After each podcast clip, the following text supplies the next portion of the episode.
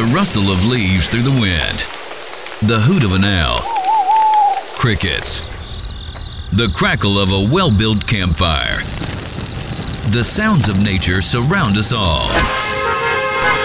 If we can just find it through the noise of everyday life. If you follow the Scout Trail, it'll lead you to nature, to real life skills, leadership, and much more for the youth of our great nation. Welcome to Scout On Chattanooga, a podcast designed to encourage and embrace youth leadership right here in our area. Now, from the scenic city, here's Sean Whitfield, Jared Pickens, and Cubmaster Kyle. Hello and welcome to another edition of Scout on Chattanooga.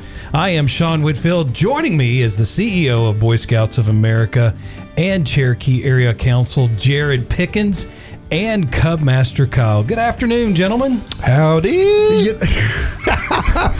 That's, my for, line. That's for Kyle. Yeah, you're you're you're taking away Well, from Kyle's signature, I have Jared. to. I have to come in. I have to try to find a way to come in memorable because, you know, Sean is. You know, I'm the podcast man of all podcasts, and and we have the the president and CEO of the Cherokee Area Council, and then you, Cubmaster Kyle. then we have just Like I need to add old some more Cubmaster titles. Kyle. I feel like to get You- in on okay, that. we've been over this before. You have many titles. Mm-hmm. They are not all scouting appropriate, okay. right? I mean, that's a the, you know. Well, I mean, they're not. But- in- they're not inappropriate for the podcast. Yeah. Well, the- Big Daddy Kyle. well, the the list is long, but what's your favorite? Well, you know what my favorite is. My favorite for uh, Kyle or Cubmaster Kyle is Big Nasty. that's what I was going to say. Yeah. it's big nasty. That Big comes up a lot when people talk about the podcast with me. I'm still waiting. I'm still waiting on like a like an actual restaurant to serve a big nasty. yeah, I think it should be like a delicious hamburger, yeah. bacon Nah, maybe. I don't know. That sounds like it would probably have. It, it sounds like something that Whitfield wouldn't eat. So. By, the- by the way, by, by- by- by the way, I hadn't seen you guys since mid October. It's been a It, it looked like you. It looked like both of y'all had a great Thanksgiving and ate well for Thanksgiving. Thanksgiving and my cruise. I gained like Thank you. thirty something pounds. Thank you. hey, I've been working out, man. You have. But you know they Yeah, say this microphone adds twenty pounds to Jared. It adds two hundred to me. So, oh. so, Oh. so you were on a cruise. You know that's that's the worst place to be if you're trying to watch what you eat. What you eat. No, because when you're on a cruise, you're supposed to eat every three hours, whether you need to or not. So, Is that what you did? Yeah, pretty much. You were on what a seven day? Uh, no, it was just a six day, but I ate enough for eight. So.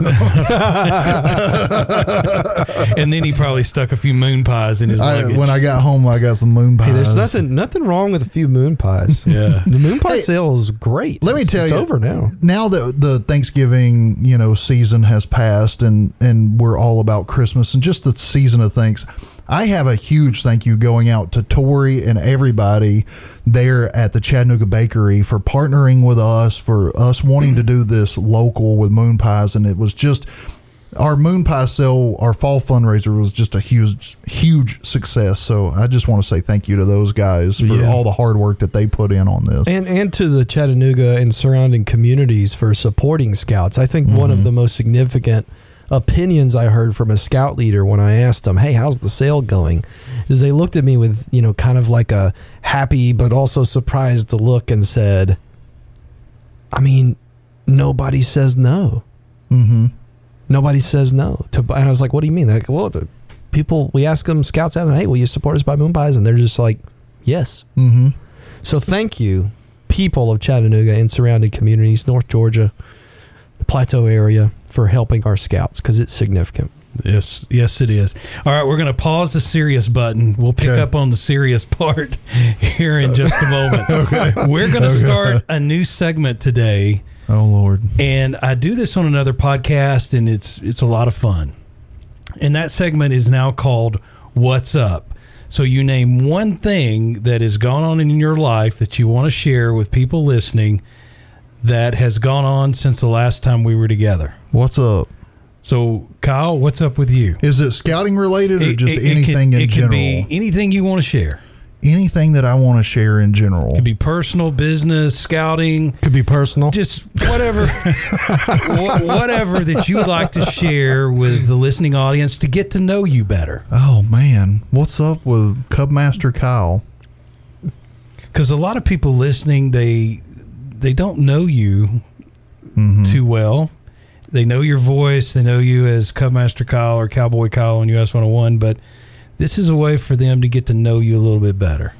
Well, so I thought that this was pretty cool, and it actually has to do with my cruise. Um, you know, my dad has been on cruises before, but um, his older brother, my uncle, had never been on a cruise before, never been able to have that opportunity. Well, he was able to go with us, and just seeing his like face, his, his face was almost like a kid's face, you know, getting to go on a cruise like he just he thought it was awesome and you know the food everywhere and stuff and that just that put a big smile on my face seeing how happy he was you know to to go and do um, something like you know going on a cruise Once So- of a lifetime experience for Yeah, him. yeah. And, and how old is he?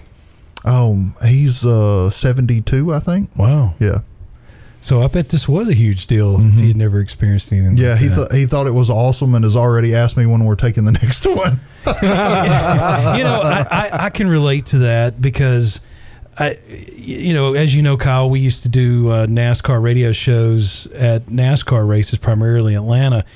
And uh, whenever I took somebody into the NASCAR garage area for the first time, or took them into the drivers' meeting, to see the look on their face, to experience something that they had never experienced before, that they always imagined, wow, what it would be like to do that. To me, that brought me as much joy as it did them because I was able to share something with somebody that really meant something and was very heartfelt. So I get where you're coming from. very cool well uh, all right jared what's up with you What's up? yeah what's You know, this What's segment- that one thing about this- Jared that we need to This know? this segment reminds me of that. Was it SNL Saturday Night Live a few years ago? Did the, you know, what's up with that yeah, song? Yeah. That- that's kind of what this reminds me of. yeah. It makes me want to sing the song. Well, we'll let you sing it. I, I can't. I can't. it, it would be bad. Um, so what's up? What's up with Anything Jared? special with Theodore? Yeah, so we actually um, had this is actually this is pretty pretty interesting. We had some of our best friends from back in Oklahoma come and visit us Mm-hmm.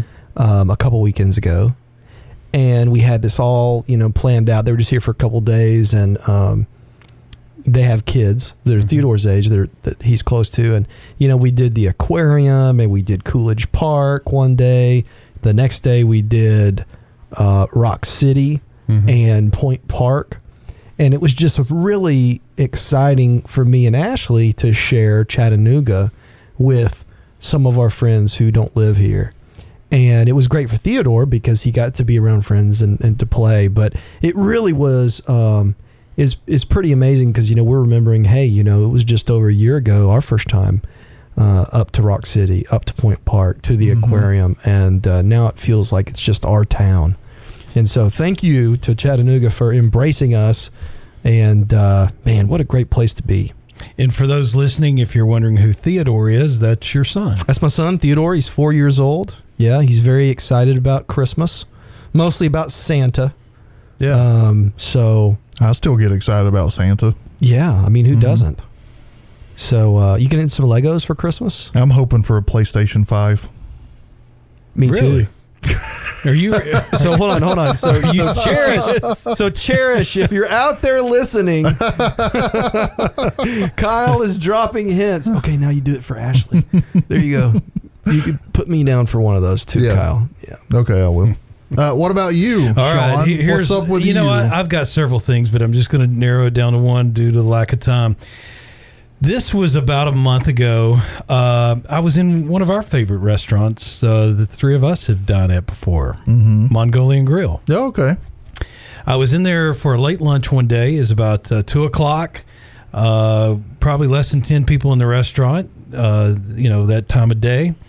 And when I walked in, I noticed a gentleman uh, dressed out in uh, military uniform, mm-hmm. and I guess you'd call it army fatigues. Um, and I'm assuming he might have been in the reserves, but I don't know. But he he served our country in the military, and um, he was sitting there and eating his lunch and obviously I took notice. And as I was sitting there, I was thinking, you know, I need to take care of his lunch.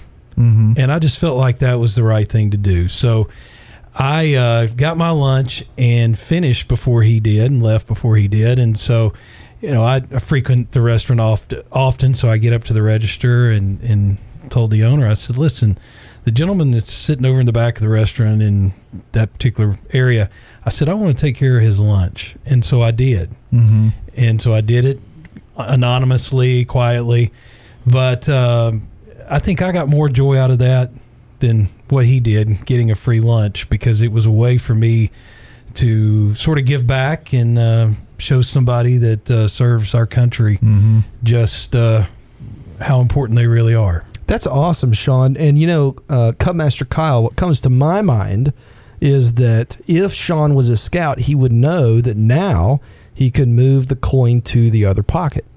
He could, yeah. You want to explain to our listeners uh, what what that's all about? Have I just walked I'll into let you do that. So, um, do a good turn daily Mm-hmm. is an important part of being a scout, and you certainly uh, contributed to doing your good turn daily when you you honored that gentleman for his service and just out of kindness. And uh, I forget where it originated. I think it was was it back in the fifties, Kyle? I, oh, you've got one right there. So Sean, uh, Kyle uh, here in the studio is holding up a, a challenge coin, and that coin um, would be carried by scouts in one pocket and as a reminder that to do your good turn daily. And once you did your good turn you could take out your coin like kyle did out of your pocket and you could move it to your other pocket. And it was uh, kind of one of the early uh, gamifications of Mhm. reminders of that uh, scouts are supposed to do a good turn daily so that's We- a compliment Hmm. to you sean We actually do that with our Bobcat badges as well. When when a scout is new, we put our Bobcat badges. We have them pin them on their uniform upside down, and they say when you do your first good turn, you can turn it the correct way up and properly sew it onto your uniform. Yeah. So I, I'd like to say this too. I, I didn't share that my story to take any credit. I shared my story to encourage and challenge those that are listening to do what I did. mhm. Uh, that that's that's the entire reason I shared that story because there was several things I could have shared, but I wanted to encourage and challenge others to do the same thing. i think that's great it's and, and we received that challenge Mhm. very much so. Hey, I've got. Um, I So, know- what did you guys think about our first segment of What's Up? I liked it. I think this may be something we do all the time. I'm Okay. down. It's good. I actually have a new segment to introduce as well for our opening, Sean. okay. All right, what is Uh, Sean's like, what?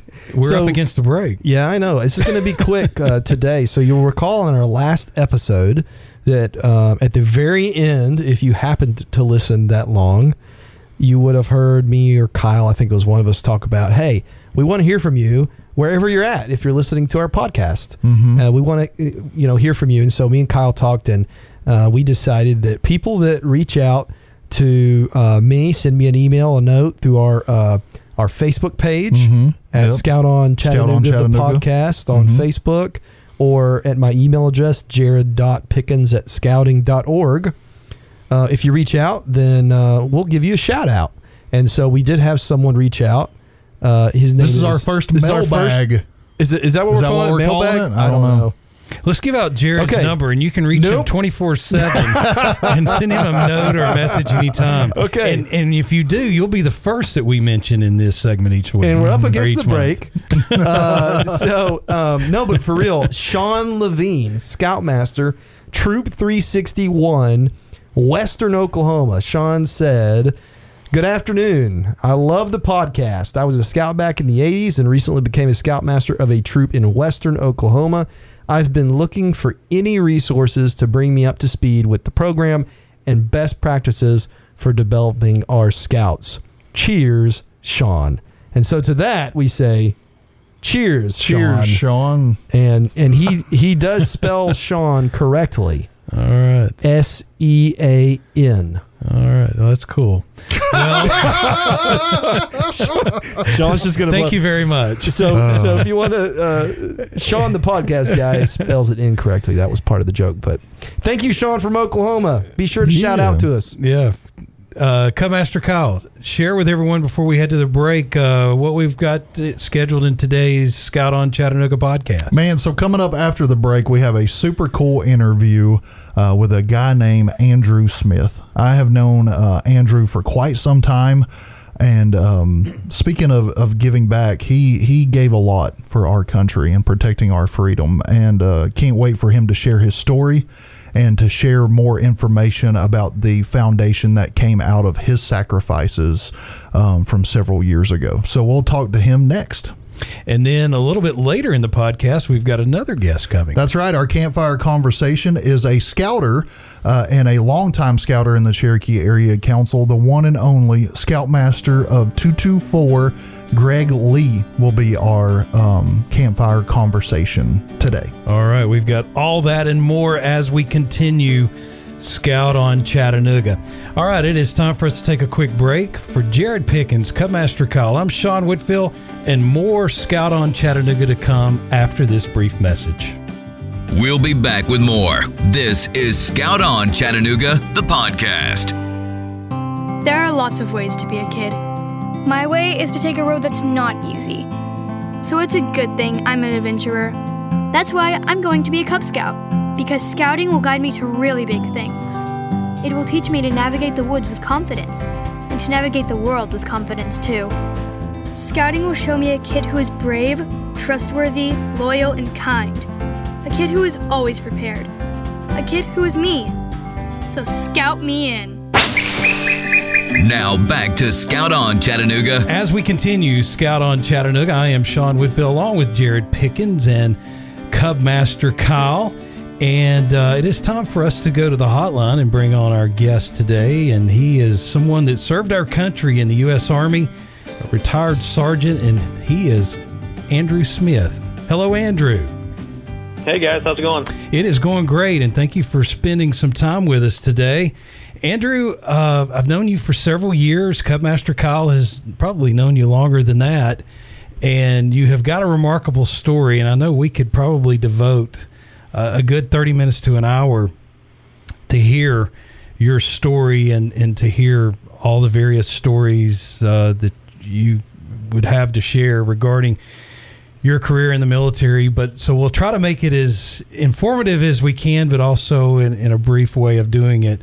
So to get started, if you would, Andrew, share with everyone how you began your career in the U.S. Army. So basically, all started when I was a freshman in high school.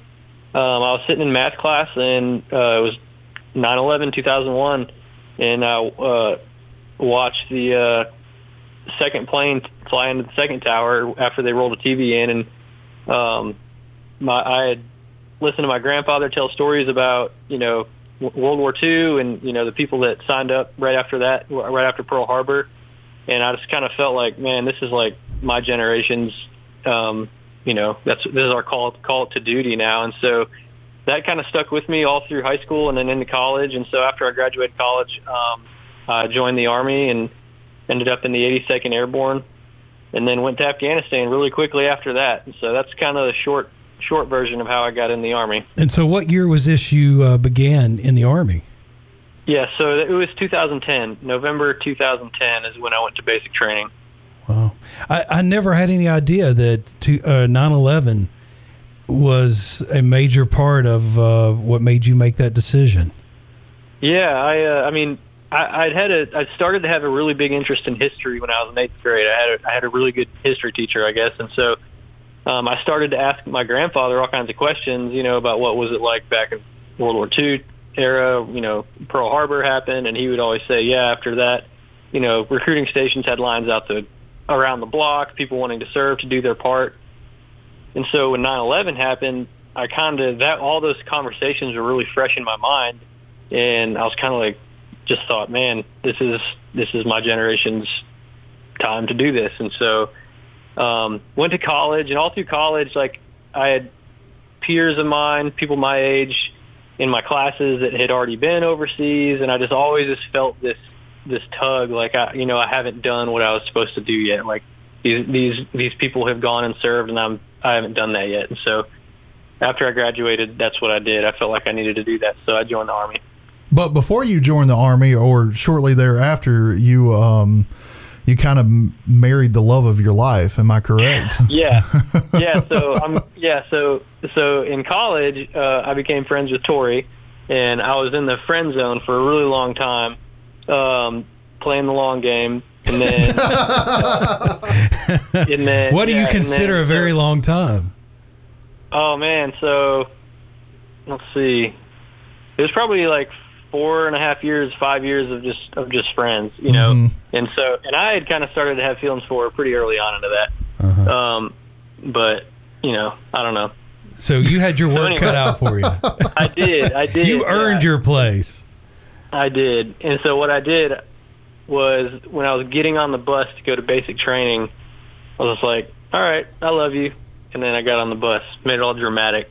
hmm And then uh, she was like, "Man, why do I feel this way about him? I guess I love him too." And so, actually, Thanksgiving Day, uh, I was at basic training, and they gave us a two-minute phone call um, just to call family. And I called her, and that was when we figured out, like, hey, we both, you know, we both love each other. So we kind of started dating through letters in basic training Wow. uh, which is pretty cool. We get we sa- we have all those letters still, which is pretty cool to have. And so, um, but yeah, it was cool to have a really good foundation of, of friendship and knowing each other that long for um, what the future would hold for us together. Uh, we had no idea what would happen, so it was a good thing. Yeah, that's a great story. So you go through basic, you find the love of your life, you get married, and then almost immediately went off to Afghanistan. I am I correct? That's right. So we were married uh, December 23rd, 2011, uh, and I deployed to Afghanistan in late February 2012. Wow.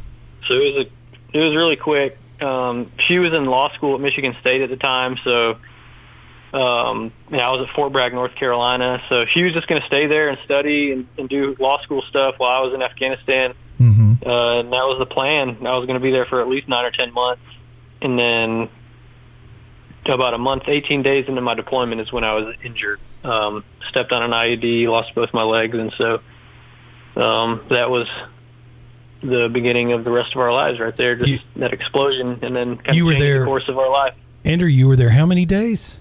I was there 18 days. Wow. I didn't know it realize it was that short a period of time. hmm Yeah, it was it was it was pretty quick. Um, yeah, that just it just it just happened that way. Wow. I mean, I don't know really how to pose this question other than can you share with us what what it was like for you to go through that and go through the your injury and and find yourself in hospitals and surgery? Can you kind of share that yeah, no, experience? Yeah, that's no problem. Um, so I knew when I joined the army that I would be going to either Afghanistan or Iraq at some point, and um, especially I joined as an infantry soldier, so I knew like I knew the dangers, I knew what all that entailed, and so um, we go on patrol towards this little village, and we get in the firefight, and in the process of maneuvering around, trying to you know get flank flank to one side of the enemy, we're in this ditch and I'm just running behind two people right in front of me. Um, and next thing I know, I'm flying through the air, ears are ringing, and I knew before I hit the ground, it's like, oh man, I just stepped on an IED, a little home homemade bomb, and uh, sure enough, you know, hit the ground, start yelling for our medic, and thankfully uh, they got to me really quickly. Our medic, I was his first patient in combat. He was only 19, but he was awesome. Did exactly what he was supposed to do and they got me on a helicopter um, in le- a little bit less than 10 minutes, and uh, I was off to a big base that had a hospital, and then eventually to the United States. But the, yeah, the recovery was long. I was at the hospital for 22 months. Um, lost both my legs, a broken pelvis, um, severe internal injuries from shrapnel. I wasn't able to eat or drink anything for about seven months after I was injured, just because of all the internal injuries. So I was like, you know, being kept alive through IV hmm nutrition basically um and so it was a long recovery but you know when i was laying there in the ditch while the medic and all the other soldiers were working on me just was like jesus save me jesus save me jesus save me over and over again thankfully thankfully he did and got it to where i could see tori again and now we have three kids and a crazy story to tell. so, a lot to be thankful for. Andrew, how many surgeries did you go through during that time, uh, during your recovery? Uh, it was well over 40. I know that. I don't Wow. know the exact amount because initially I was, I don't remember a whole lot for about a month and a half after I got back to the states um, because of all the, the surgeries. I was basically just anesthesia in and out. I don't. My timeline for things is really weird. Um, but yeah, it was a lot of surgeries, a lot of emergent surgeries when they were trying to figure out how to stop infections and all that stuff. Mm-hmm. Wow. And uh, I mean, when you just sit here and think about what that experience must have been like for you, it's almost unimaginable that somebody could go through all of that and uh, still be alive to share that story. Andrew, how long was it before you got through your surgeries, you got back to Chattanooga, and you started to have somewhat of a normal life? So, Tori and I were very fortunate. We had an awesome support system. Um, our, you know, the church I grew up at, uh, uh, back home, you know, constantly was praying for us. And then Tori started a Facebook page to keep people updated back home. And we just had constant support, letters, care packages, and all that stuff. So, um, we had a lot of help um, kind of readjusting back, you know, once I got better and kind of started to figure out, okay, what's this new normal going to look like? And it, it kind of culminated in uh, the basically the whole city pretty much um, rallied around our story and built us a home in seven days. Um, and so we got back home in this awesome handicap accessible house that, you know, Kyle and, you know, everyone over there at the station had a, a lot to do with getting the word out for that. And so um, that kind of helped us get on our feet and kind of figure out quickly, you know, like things are going to be okay. We don't know what the future is going to look like, but you know, we've got a huge support system, and so that help and assistance that we received early on was eye opening because there was other guys at the hospital that they didn't they didn't have any support system back home whatsoever. You know, some guys went into surgery. There's one in particular. He went into surgery, came out of surgery with divorce papers on his bed. oh wow, And uh, I mean, so like like stuff like that would happen. That was that was one story, but um, just like you know, depending on where you are, fr- where you're from in the country, guys guys or gals that were injured didn't have as much support as we did. So that was kind of the motivation for us to, um, you know, start you know the the foundation and try to help out in, in small ways that we could. So that was that was kind of the impetus for that. So through all of the help um, that you received through your injuries and recovering and everything, you you you saw the need, and and you and Tori, I know you prayed many many times about it, and and you wanted to to help others meet that need, and that's why you started the Honoring the Sacrifice Foundation. Can you tell us a little bit about um, upstarting that? Yeah, that was a cool process because initially it was we had just gotten home, but but we had come from the hospital where we saw people that didn't have the same support we did. So we just gathered gift cards. Uh, Walgreens, the one over there on East Brainerd Road, we just asked them like, hey, could we use this as a collection point so people could buy gift cards there and just collected them at that that one location and um, took them up to the hospital. I think around Christmas time of that of 2000, this is 2014. Mm-hmm. Just took a whole envelope full of gift cards and just passed them out at the hospital and um, had a really good response from that. And so we uh, decided to kind of try to do more and raise raise funds through a dinner and then eventually a golf tournament um, to help out in more substantial ways. And so we grew from gift cards initially to you know being able to um, give you know help out families with renovations to make accessibility needs you know for any handicap accessibility issues, um, equipment to help people get you know help do stuff around their yards or, or property. Some guys go home and they have property that they had before and they need help. You know, one guy was a quadruple amputee, and so we were able to get him like a Bobcat machine that is basically completely outfitted so where he can use it with his prosthetics. Mm-hmm. So he's able to do everything on his property. Um, and so just a bunch of unique needs that are basically, di- you know, each family is different, and these injuries and everything, their you know limbs aren't going to be growing back, and so these injuries will last a lifetime. And so we're just trying to help out to make make sure these people can thrive, you know, in their life post injury. And one of the things that I love about your foundation is the fact that it directly benefits post 9 11 um, wounded veterans. So it's it's literally the people that you went into combat with um, that their needs are being met. And I almost feel like that that sense of duty that you got back in on 2001, um, you're fulfilling that uh, in being a part of your own foundation and honoring the sacrifice. And I just want to applaud you for that, Andrew. Well, I appreciate that. Yeah, I mean, specifically post 9/11, people are are surviving wounds that no one has survived in the history of warfare now. You know, mm-hmm. and so people are coming home with injuries and disabilities um, that you know they're more extreme, I guess you could say, than in past wars, just because you know the medical advancements have, have saved their lives. You know, mm-hmm. and thankfully now prosthetics and everything have come a long way, but you know the the needs are great because these the injuries are just as great you know and they're survive and people are surviving them now so the the needs are really unique and um, so we're just trying to help out where we can Andrew, I know you host several uh, fundraising events throughout the year. For anyone out there listening that would like to get more information about honoring the sacrifice or possibly participate in one of your upcoming events, where can they seek out more info? Yeah, so they can go to honoringthesacrifice.org, um, and we have all the info on the dinner and the golf tournament that we have each summer and fall. Uh, things we've done to help. If you want to see what we've done, really, you know, like a specific list of things we've done is on there, and then also there's ways, you know, where you can donate if you just want to donate. So all the info is at honoringthesacrifice.org.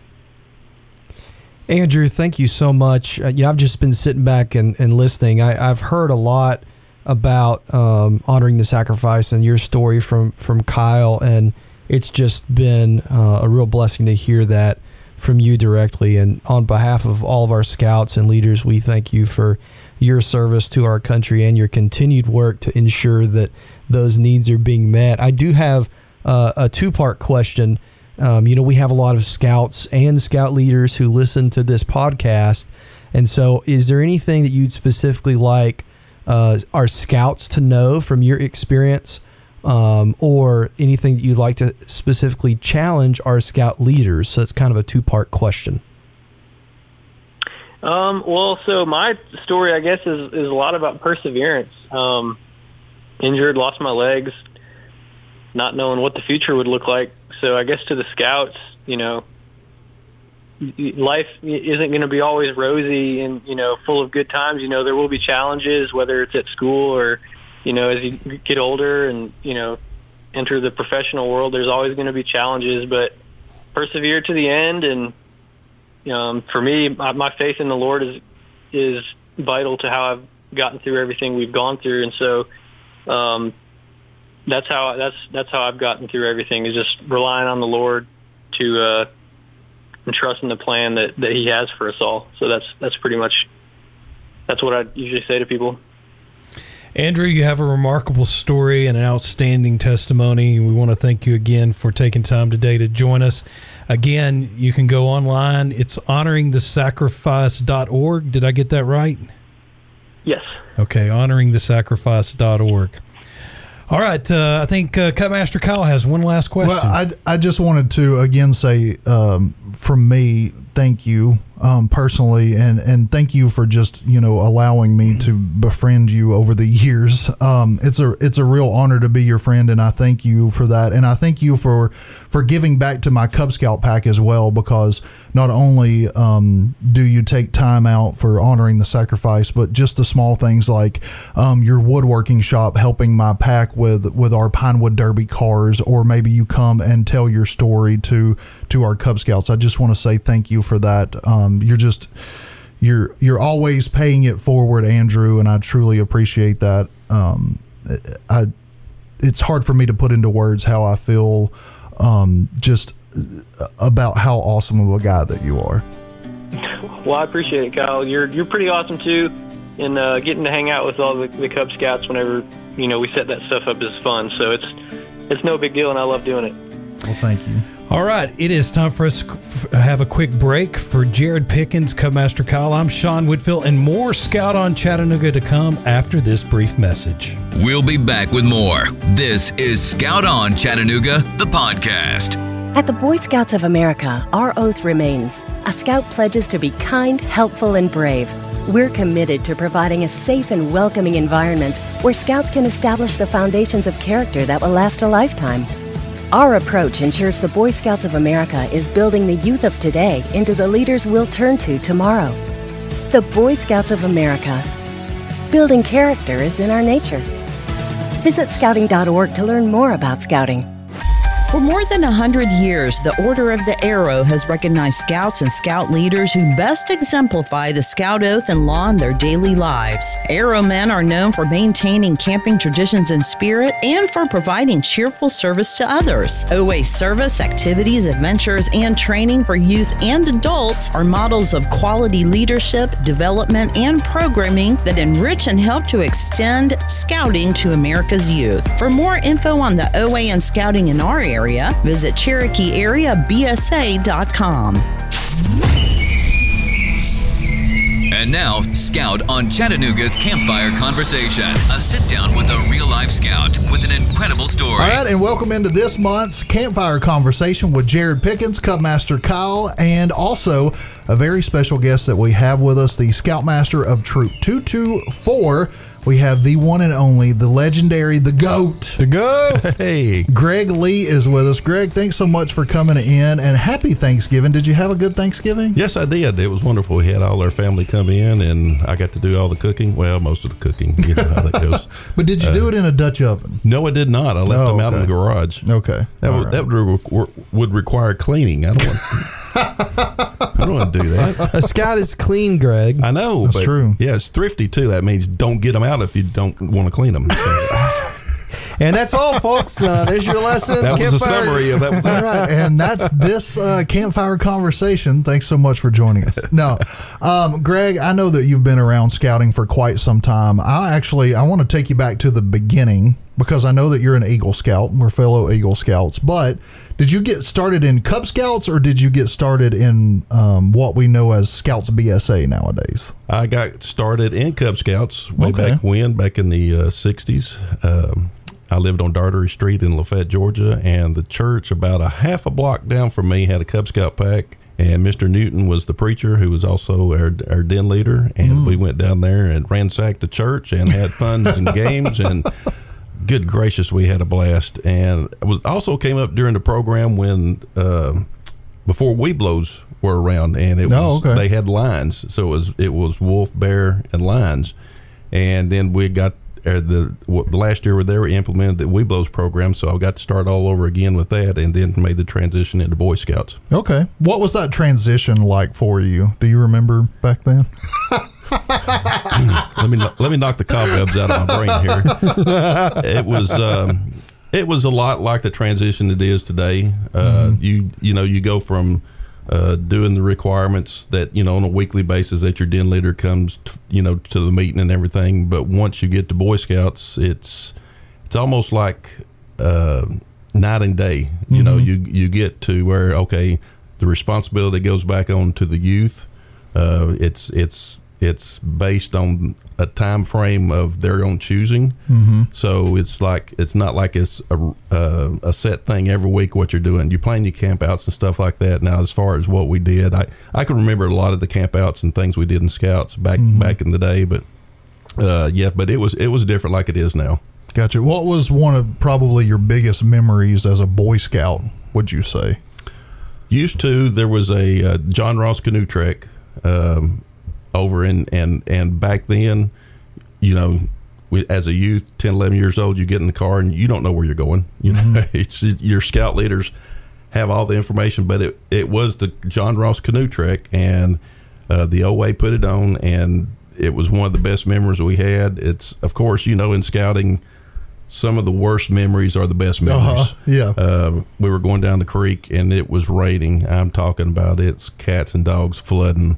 Uh, we couldn't find the first initial point to where we were supposed to spend the night. We had to go borrow a, a, a uh, farmer's field. Uh-huh. Cows were in it. We set up the old wall tents like at Skymont. That's what we had, and it rained so much. There was eight of us in one tent, floating away on our air mattresses, and you look out in the middle of the night, and the cow was in the canoe trying to stay, stay dry. so yes, that was it. Was memories like that that uh, that that kept you going, and that was just one of the better better memories we had. Well, you know, you you speak about um, almost like a bit of a failure there at the end, and and one thing that and and I heard you speak on it at uh, at an Eagle Court of Honor just a, a few short weeks ago um, about how that's kind of the mindset of um, uh, scouting in general is it, it's almost like it's we're we're teaching um, the youth that it's okay to fail. Yes, uh, one of my big big spiels when I give it at that is, uh, you know, there's always examples. Michael Jordan, you know, he he was in the band and he did not make the basketball team. Uh, Thomas Edison, when he invented the light bulb, failed over a thousand times before he finally found it. And scouting is no different. It's you fail to learn. So, like, if you're on your first, you know, camp out and you're trying to cook a meal and you, you get a piece of spam or bacon or whatever, and it looks as black as, you know, the sky is at night and from being burnt, you know, what did you learn from that? You know, and you try to instill the scouts of what did you, what mistake did you make and what are you going to do different moving on? One of my favorite failures um, as a youth scout myself was we were horrible about putting the side products of what we would need to go cooking. And when we went, we got exactly what was on the grocery list that we had made before. So I couldn't tell you how many times that I had hot dogs with no bun. Well, I got, I got camping. I got a good story about that one uh, uh, menu, the Grubmaster list. The, the gentleman's penmanship was not very good. Uh oh. Oh yes. So when they got to the uh, the camp out, they couldn't figure out what the what these things were in the in the can that were red. Uh-huh. Well, instead of meat, he wrote beets. So yes, so instead of with their their meal, they had canned beets instead of meat. So yeah, it's one of those lessons learned. So it's really interesting, you know, for our listeners out there. Most of our campfire conversations have been with scouts. This is our first campfire conversation exclusively with a scout leader. And I think it's really fascinating to hear about, you know, your personal scouting as a scout stories and to hear about your most memorable thing. But being a scout leader, I'd imagine, is is quite a bit different. So, do you have a, a most memorable thing to you as a scout leader? And what would that be? I have uh, back in 2008, 9, 10, I had a, a group of three boys, uh, including my youngest son Ethan, uh, Jacob Words, and Josh Williams. Uh, at that time, Josh was lodge chief and just over the top. He was my senior patrol leader, probably the best I've ever had, and he was just one of those things. But but one of the the big stories I had was uh, Jacob Words. Um, I guess at that time he attended Baylor, hadn't gotten out to do a lot of things. I'll never forget his first uh, b- uh, backpacking trip. Was dragging through the woods with his sleeping bag dragging the ground, and just you know, and he had probably a little bit of an acid, acid reflux. Could not keep food down. Sunday morning, I came along, uh, uh, um, uh, made him pancakes on the trail, and he kept those down. Got back, told his mama some of his problems, and she was just fascinated that we had pancakes on the backpacking trip. She couldn't figure out where they came from. Cracker Barrel bring them out to you or what? You know. so- Sounds good to me. no, said- but Jacob went on, learned from his mistakes. Um, probably the biggest compliment I've ever received as a leader. He came to me, and his goals were were vast. And I hope Jacob does not mind me telling of this, but his goal, ultimate goal, was to be president of the United States. It, all, honestly and sincerity, he, that's what he wanted to do. He mm-hmm. already figured out timeline at whatever age he was going to do that. So the point came to his career at Baylor that he either could attend Georgetown Law School or the Naval Academy.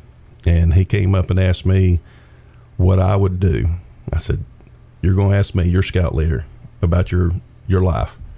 And I said, Well, Jacob, if you're very sincere about being president, a president's candidate would always do good with a military person as for the military vote.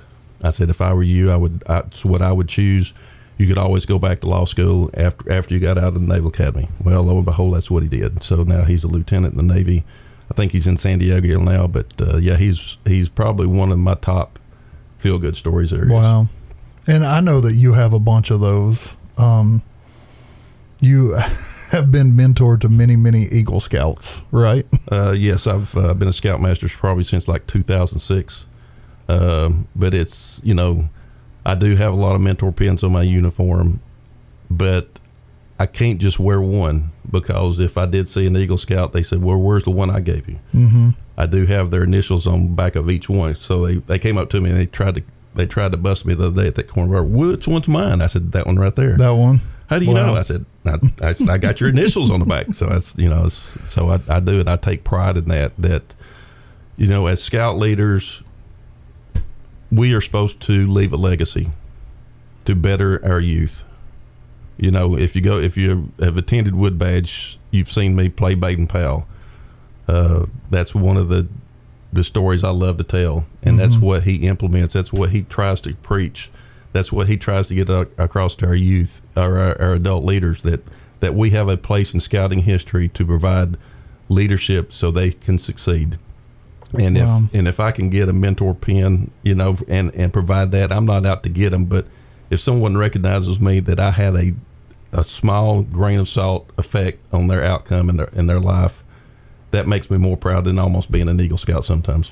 and and that's really what it's all about as as a volunteer. Um, I mean, that's how I feel. Yeah. So um, earlier in our program, in another segment, Greg, um, Kyle and I were talking and sharing with Sean, who, who was not a scout growing up, you know, the concept of a good turn daily and the coin. And uh, Kyle actually pulled out a challenge coin out of his pocket. We were talking about it and everything. And something I'm always uh, interested in is, you know, as scout exec, I just see the big stuff. I see the stuff that that really, you know, people want to talk about. But as a scout leader, you get to hear about and see those good turns on a weekly basis. So, is there a particular good turn or or a story that is your favorite that you've encountered so far with some of your scouts? It it never fails when you take a newly group of crossover scouts, say from February, whatever, and you take them to summer camp for the first time. The when when they first come, there's always this separation of older scouts and younger scouts. They feel like mm-hmm. they don't they don't belong. They're way too old for them, you know, or, or whatever. And it's it's amazing to see that the camaraderie after they go to a week of summer camp. You know, the the the time between them shrinks down to a common ground. They get to know their names. They get to know a little bit about them. They get to know what they like, and what they don't like, what their weaknesses are, what their strengths are. So you you get to see that that inter, intermingling of the scouts to form the team. You know, to form the scout unit. Um, I don't know if that answered your question. That's that's that's in general. That's the big thing. So I, I look at that as a big picture. Uh, I asked my scouts, "Did y'all recite the scout law today in your head?" I mean, that's I don't know about Kyle, but that's I mean, every day it's it just it rolls. Mm-hmm. It rolls in your head. What have I done today? Can can I open a door for somebody? Can I stop pick a piece of trash up, throw it away? Can I be somebody? Can I help somebody in the grocery store find something? Can I just just constant reminders of what we have preached for all these years. So you know that's you know you, and one thing, one thing at my meetings, and my kids, my boys will tell you that whenever we say the Scout Oath and Scout Law, it's not a race. What what drives me nuts is when we get to these big gatherings, Scottish trustworthy, loyal, helpful, friend, courage. See how fast you get. Hey guys, these words have meanings. So at our meetings, opening and closing, Scout is trustworthy, loyal, helpful. There's a space in between that so you can think what each word means. It's not just a random group of words, 12 mm-hmm. words that are together. You know, so that's, you know, I, I want them to take heart of what, what it means in each one of them. So um, I hear you have a nickname. on a lighter note, is this true, Kyle? I believe so. So, We so, got a little uh, taste of it um, when you were on with Levi a few months ago, but we need the full story. Okay. Um, my name is my uh, official grandparent name is Goat, and it's not. Please, folks, it's not greatest of all times. Um, I'll let Tom Brady have that. He can he, he can have that. Peyton Manning. Okay, okay, okay. Well, You know, for all our Tennessee listeners, here we for, for those of you who don't know, Greg's clearly a Georgia boy. So no, I'm I'm not a Georgia fan. No, no, no, no. So anyway, um, back when Brody, my oldest, was born, I guess yes, Mallory, my daughter, came to me and said, "Well, what do you want to be called?" So I was I was still kind of young, and I said, "I'm really not feeling the granddad or the grandfather thing." So at that time in my life, I was I was working, and I was getting up at like at two or three o'clock in the morning and go to work, and then I would come home, and I had a good work ethic. And when I got home, I usually dropped worked. I dropped, you know. So by Thursday, I would have this awful disposition, and my family a lot of times, especially my wife, would say, "Well, yo, go, just go to bed." so it came natural. So uh, I told Mallory, I said, "Look, give me a couple days." And so, so sure enough, a couple days later, I said, "I want to be called Goat." Are you sure? I said, "Yeah, I like that, Goat." So, and then my wife, she, uh, bless her heart, love her to death, nanny goat. Yes. so recently, the na- the goat part has so she's nanny, and then, Oh. and then I'm goat. Yes. So that's, So so that was the best part, but the worst part was when your scouts found out that you were called goat. Is that how that worked? Yes. So, so yes. Yes. So I, I tell, especially this last last group that crossed over, I said, "Hey, look, guys, y'all can call me anything you want. Uh, you know, Greg, Mister Greg." And we had, it was funny. We had um, we had Don Greg in our troop. Had at that time we had Don Horvat and we had Greg Lee. So we had we had some disconnect. Okay, what do you want to be called, Mister Greg? No, that's him. That's that is Mister Greg. No, this I'm Mister Greg. No, that's what about Mister Don? No, that's Don, but this is Mister Don. Mm-hmm. So yeah, y'all just call me Goat and we'll be fine. So that's yeah.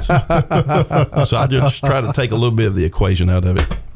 So if you were uh-huh. going to, if if there was somebody out there, a parent, um, who was like, you know, this scout thing is kind of a lot of work. I'm I'm happy to bring my son to the meetings or my daughter, uh, but I don't know if I want to get involved as a leader. What would you say to them?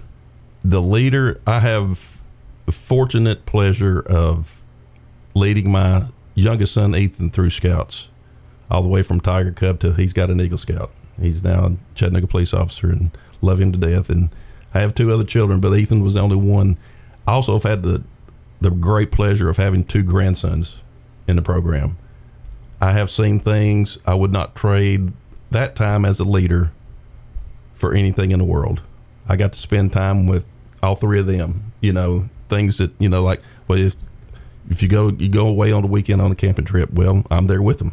You know, if you go a week away to summer camp, I'm there with them. You go to Philmont, Sea Base, Northern Tier, you're there with them. So it's the invaluable time.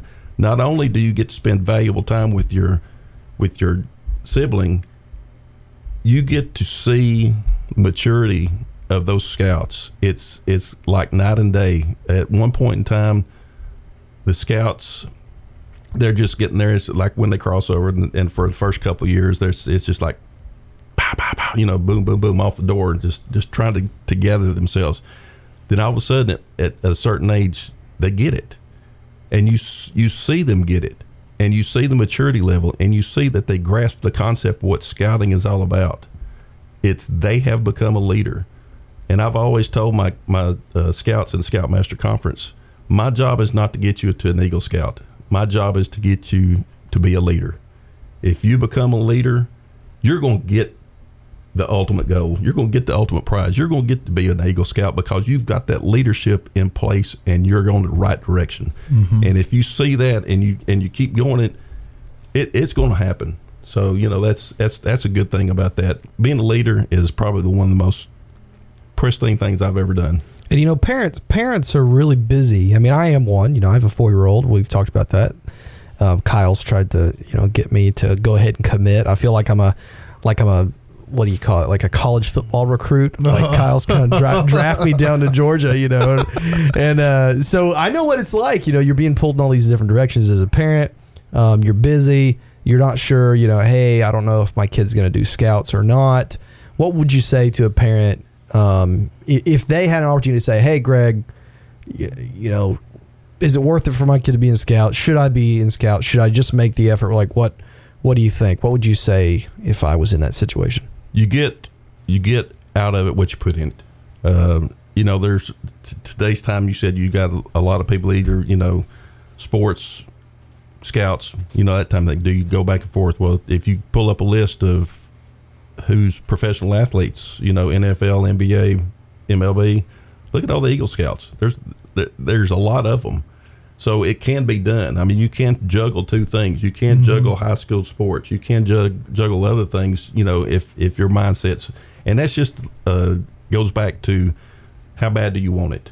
You know, if if you get in the program and you're going to make adjustments to alter your schedule in order to get things done. I've had several scouts that have been, you know, high school athletes, lettered in, in high school athletes, and they achieved the, the ultimate rank.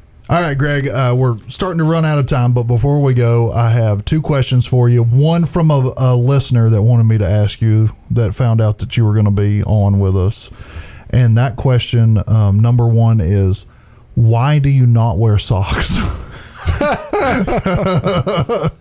And I haven't, I have not wore socks probably since I started college. really? Yes, I just I work and you see these docksiders that I have on. Mm-hmm. I've owned two pair of docksiders since 1978. It all goes back to Magnum. Sorry, Tom Selleck. That's what he wore. So Really? yes. Me and my college roommate had an argument on which brand of of uh, Sebagos, you know, docksiders that he wore. I won, of course. So yes, and I wore one pair out, and we were on a cruise in uh, Key West, and with my family, and couldn't find another pair. And lo and behold, this was before the internet, e- e-commerce. Found them, and we were on there in Christmas. Found them in the window. I took a picture of it with my camera. Called him the next day. Said, "Can I got something stupid? Can you mail me a size of these?" So yes, so that's what Uh-huh. they, and these are like 25 years old. So do not wear socks. No, with tennis shoes. No, don't tie them with tennis shoes either. So it's you know that's a waste of energy. All right. And uh, I'm, I'm going back. A scout is thrifty. Don't Yeah, waste your that's energy. it. there. Yes, okay, that's it. interesting. Well, be sure not to tell your scouts that. oh, I've told them that. They, they know. All right. And my final question is you were privileged enough to go to the very first summer camp at Skymont Scout Reservation. And quickly, can you tell us uh, how was that like compared to today's times? went went back in '73. Oh my goodness, there was not a tree on the place. Believe it or not, it was it was uh, still in the process of getting finished. There was open trenches, water lines be- between campsites. Uh, very different time. They were um, were having trouble getting the camp filled out, so they they they went out. You know.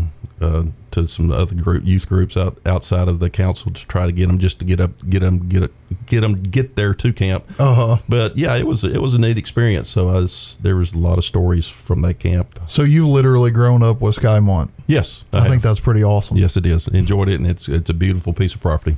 Uh, it, to those listening, if you've never been able to go to Skymont, I would highly encourage you um, to take in a, a Cub and Partner or maybe a camporee that's up there or uh, even summer camp this upcoming year. I believe there's four weeks of summer camp this year up there and a week of Cub Scout Webelos resident camp as well. So check that out. Greg Lee, thanks so much for joining us. Don't you, be a stranger.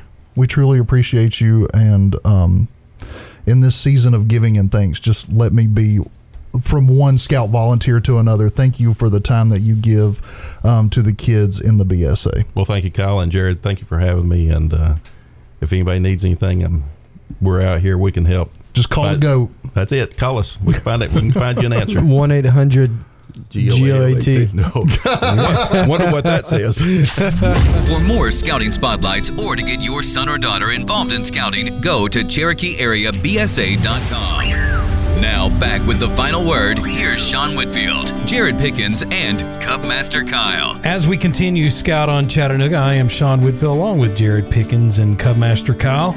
Gentlemen, we uh, just have a few minutes left in today's podcast. It's been an outstanding one. Any final words? And Jared, we'll start with you. I mean, it was an incredible experience to listen to Andrew Smith's story. I've heard a lot about Andrew and honoring the sacrifice, from Kyle, and and I, I've read some about it online. But it was just great to hear his personal story. And I, I my my impression from Andrew is that you really get more from what he doesn't say mm-hmm. than what he does. And so I'd urge our listeners to, to think about that, reflect back on that segment, and you know what didn't he say? He's a very humble gentleman, and uh, it was just a joy to get him on the podcast, Kyle. That's well, and as well as Greg Lee, you know, going to the original year at Skymont Summer Camp um, was a pretty incredible story in and of itself, and and hearing about uh, Greg's just uh, time volunteering as a scout and the years that he's put in and the commitment um, that he's made to this program, pretty awesome stuff all around today. Yeah, but let's not forget the most interesting portion Sean's surprise segment. What's up? Yeah, What's up? that is stellar. What's up? Or was it the mailbag? The mail is that what we're gonna call it? I, Is that I, I really can't think the of anything mailbag? cooler. So Smoke signals. I, I'm not too Smoke impressed with signals? the mailbag because I don't I don't like to get that junk sounds like a Cheech and Chong movie. What- it's scout, you know, campfire, you know. Okay, the- all right. I don't know. Mailbag just seems so like just bu- you know, especially mailbag. especially Cubmaster Kyle, he may have some junk mail in his mailbag sometimes. That's right. There's a lot That's of right. baggage. Yeah. I do have a lot of baggage. So Jared, I'd like to add com- one comment too regarding uh, Andrew Smith. One of the things I admire about Andrew is, you know, he could have gotten through his recovery, uh, gotten married to his wife, had his family, and and moved on and enjoyed life and enjoyed retirement and played golf because he's a very good golfer. But he has not done that. He is given back, and he's given back to veterans in a big, big way. He is very active in his nonprofit and has been very successful. And there's countless stories that he could have shared with us today that uh, sort of tug at your heartstrings. So uh, I I really do admire Andrew for what he's given back. And you know, he didn't mention it, but I will now. His nonprofit is like full nonprofit. Everybody is a volunteer based. There is no professional fees. Everybody does everything on a volunteer basis. So when you give um, to honoring the sacrifice, that foundation, literally 100% of your money is going straight into into helping wounded veterans from post 9/11. So I think that's pretty It's awesome. outstanding. Yeah, I think it's, you know, Sean, your comments make me remember his about challenging our scouts to focus on perseverance. Um, you know, and because that's what I hear, you know, your comments is, you know, he persevered to do the right thing, to continue to do the right thing, regardless of the time, regardless of, you know, whether his service was, was, you know, boots on the ground over or not. It was a challenge to him to persevere. And so I, I, I just want to remind all of our scouts uh, of that challenge that he reissued to all of us. Yeah. CEO Jared Pickens, is there any final words that we need to let scouts be aware of as we go into the month of December? Any any uh, top news or any bulletins we should share? Well, you know, we just concluded the Thanksgiving season, and we're we're working towards the holidays. But um, I'm always struck when I encounter Thanksgiving at being so thankful. You know, you you mentioned Kyle that honoring the sacrifice is you know 100% volunteer, and scouting is very very much the same way. You know, right now we've got over 600 volunteer scout leaders in the Cherokee Area Council who give their please hold your laughter, Kyle. One hour a week, um, which I think Kyle, you'll say, well, one hour a week per kid, per position, per rank, or something like that. Is that about yeah, right? something like that. But these volunteer leaders are just exceptional. And just today, I was having lunch with a gentleman who was learning about scouting, and I showed him pictures of what we've done for the first six months. And uh, it's incredible that these scout leaders have carried on through the pandemic. You know, wh- when everybody else was shutting down again, we were finding new ways to forge forge a path forward. That's what we were doing. We weren't going to give up. And I'm just so thankful for those volunteer leaders All right. um, and grateful for their work. And so, thank you to those of you out there that are listening. I really, from the bottom of my heart, thank you for what you're doing. You guys make this scouting thing happen. Very well said. And we'll end on that note. That's going to do it for this edition of Scout on Chattanooga. Go to the Scout on Chattanooga Facebook page for any suggestions or comments about today's podcast. Click on the subscribe or follow button for all future podcasts. For Jared Pickens, Cubmaster Kyle, I'm Sean Whitfield, and thank you for listening. This has been another episode of Scout on Chattanooga, presented by the Cherokee Area Council BSA. To learn more about scouting in the Tennessee Valley, join a unit, or donate and become a friend of scouting, visit CherokeeAreaBSA.org. And be sure to join us on Facebook, Twitter, and Instagram. And use the hashtag TNGA Scouts to stay up to date with the youth leaders in our area.